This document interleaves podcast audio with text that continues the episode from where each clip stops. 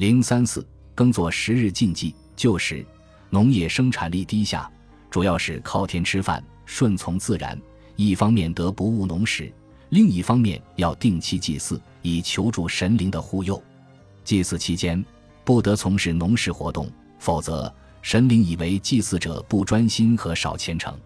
近日的时间各地不一，且有长有短。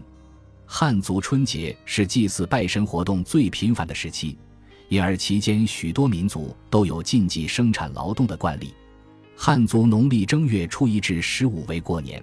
即耕作，以为耕作冲犯神灵，一年百事不顺。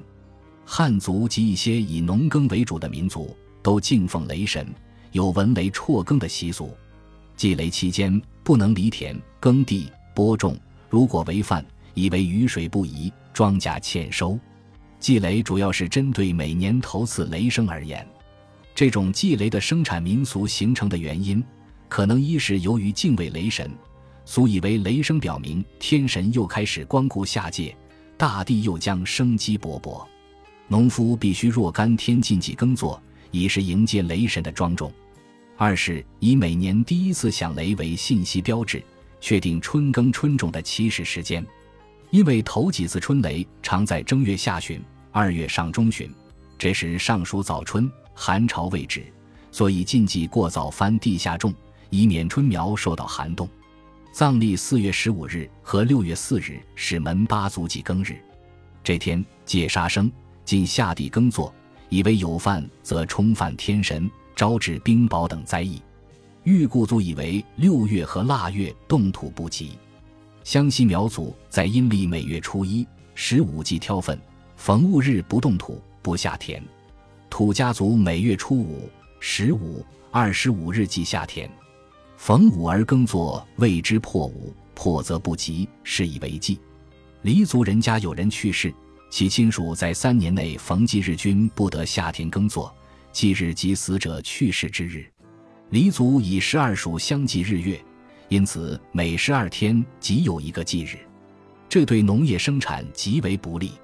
随着迷信观念的逐步破除，现已基本革除。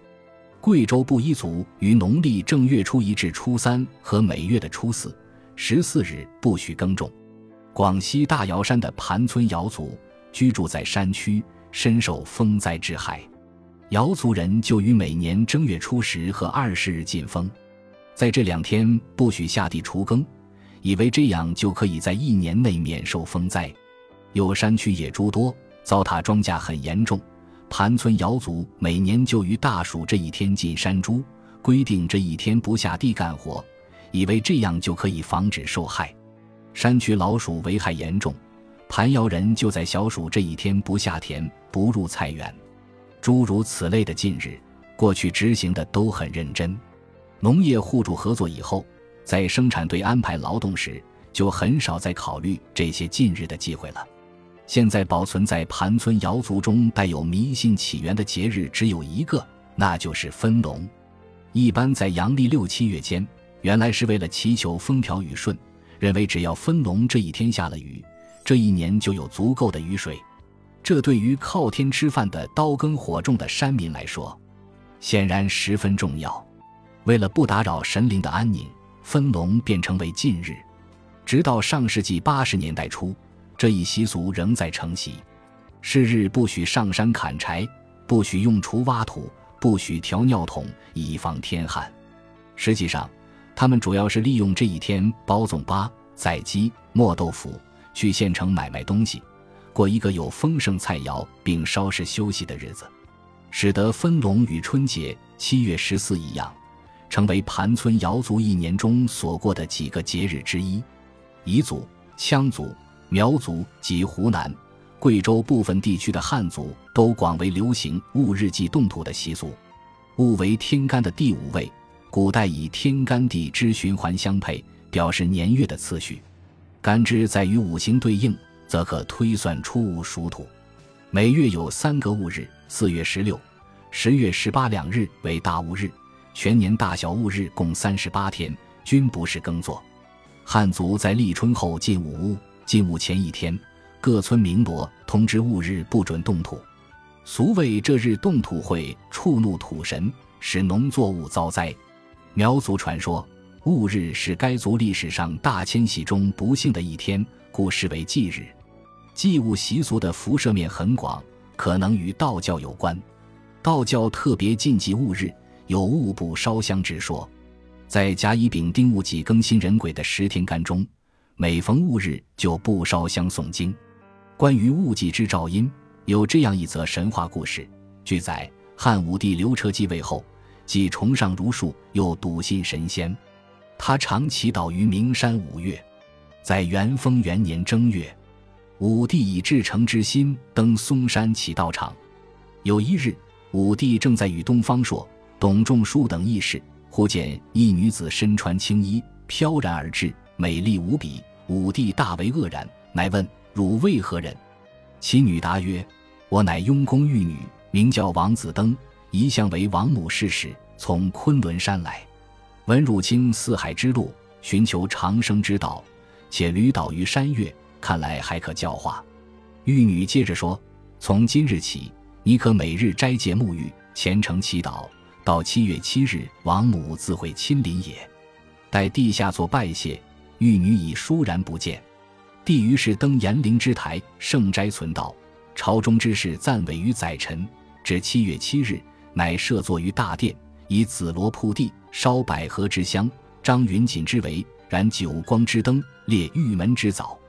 帝乃圣福立于阶下，严令端门之内不得有忘窥者，内外既密。以后王母驾到，直至夜二更之后，忽见西南白云起，直来宫廷。须臾转进，闻云中箫鼓之乐，人马之声。顷刻之间，王母已至，随从摄天厨，但见上品鲜果，芬芳无比，甘醇美酒，香气扑鼻。在盛宴期间。王母受到于武帝，解答武帝所提之疑问。当武帝问道：“世人何以会有这么多虫、黄、水、旱之灾时？”王母说道：“世人皆迷而不知禁忌。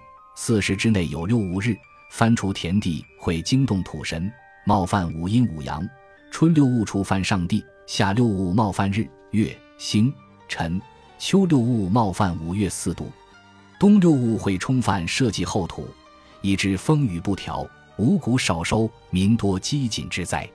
武帝曰：“用什么办法可以攘解其恶难呢？”王母曰：“物既最重，无法可饶。其实不只是虫黄水旱之恶，就是犯春六物，则令人短寿；犯夏六物，则令人耳目不明，遭其横祸；犯秋六物，则有瘟疫侵身；犯冬六物，则令人多口舌是非，六处灾殃。”若世人能知，敬畏不犯，自然衣食丰足，物丰民安。所以后来东晋小葛仙翁葛洪就特别注重戊日禁忌，且云：六戊者，戊戌、戊子、戊申、戊午、戊辰、戊寅。此六戊者，是为天地造化之期。天逢戊则迁，蛇逢戊不进，烟逢戊不闲。戊日不可深闻进表。为此，女青律云。法官倒是焚香诵经，不禁六物，钟鼓齐鸣。进表上章奏天草者，罪加一等；禁物不犯者，功德无量。有诗云：“物不朝真不诵经，燕不衔泥蛇不行。犯者灾殃祸极至。”王母当年是国君。道教于我国民间盛行，其禁物观念和习俗必然对民众影响甚大。戊日不耕作等戊祭习俗之所以得到广大乡民的普遍认同和传播，无疑得益于道教的推波助澜。当然，也有更广泛的原因。一方面是由于对大自然灵力的崇拜和迷信，对自然灾害的畏惧，人们宁愿以不劳作的自行惩罚来博得大自然灵力的同情；一方面寄托着人们对丰收的期望，又让人们在生产过程中的各个阶段都有一。两天的休息时间，客观上松弛了人们劳动中的紧张情绪。按传统的农民观念，遵守农时禁忌就是不务农时，实际上是以务农时来求得不务农时。这表明，在一个不发达的封闭的农业系统里，禁忌是征服自然过程中所必然做出的妥协和让步，也是人与自然连接的一条脆弱的纽带。